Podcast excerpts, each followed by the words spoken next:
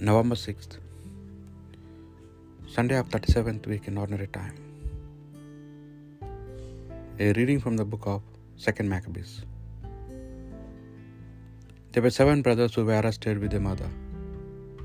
The king tried to force them to taste pig's flesh, which the law forbids, by torturing them with whips and scourges.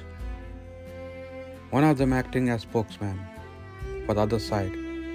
What are you trying to find out from us? We are prepared to die rather than break the laws of our ancestors. With his last breath, the second brother exclaimed, Inhuman find, you may discharge us from this present life, but the King of the world will raise us up. Since it was his laws that we die, to live again forever. After him, they amused themselves with the third, who, on being asked for his tongue, promptly thrust it out and boldly held out his hands. With these honorable words, it was heaven that gave me these limbs. For the sake of his laws, I disdain them. From him I hope to receive them again.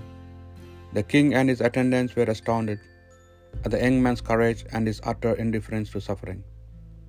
When this one was dead, they subjected the fourth to the same savage torture.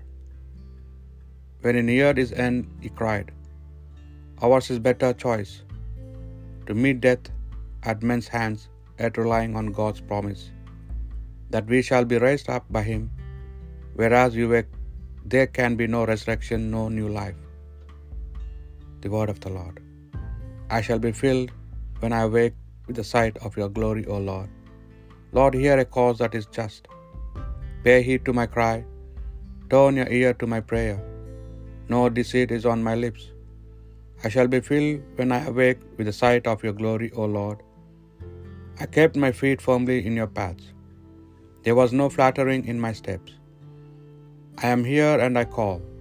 You will hear me, O God. Turn your ear to me, hear my words. I shall be filled when I awake with the sight of your glory, O Lord. Guard me as the apple of your eye. Hide me in the shadow of your wings. For me, in my justice, I shall see your face, and be filled when I awake with the sight of your glory.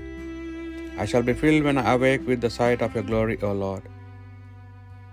A reading from the second letter of St. Paul to Thessalonians. May our Lord Jesus Christ Himself and God our Father, who has given us His love and through His grace, such inexhaustible comfort and such sure hope, comfort you and strengthen you in everything good that you do or say. Finally, brothers, pray for us. Pray that the Lord's message may spread quickly and be received with honor as it was among you. And pray that we may be preserved from the in- interference of bi- bigoted and evil people. For faith is not given to everyone, but the Lord is faithful, and He will give you strength and guard you from the evil one. And we in the Lord have every confidence that you are doing and willing go on doing all that we tell you. May the Lord turn your hearts towards the love of God and the fortitude of Christ. The word of the Lord. A reading from the Holy Gospel according to St. Luke.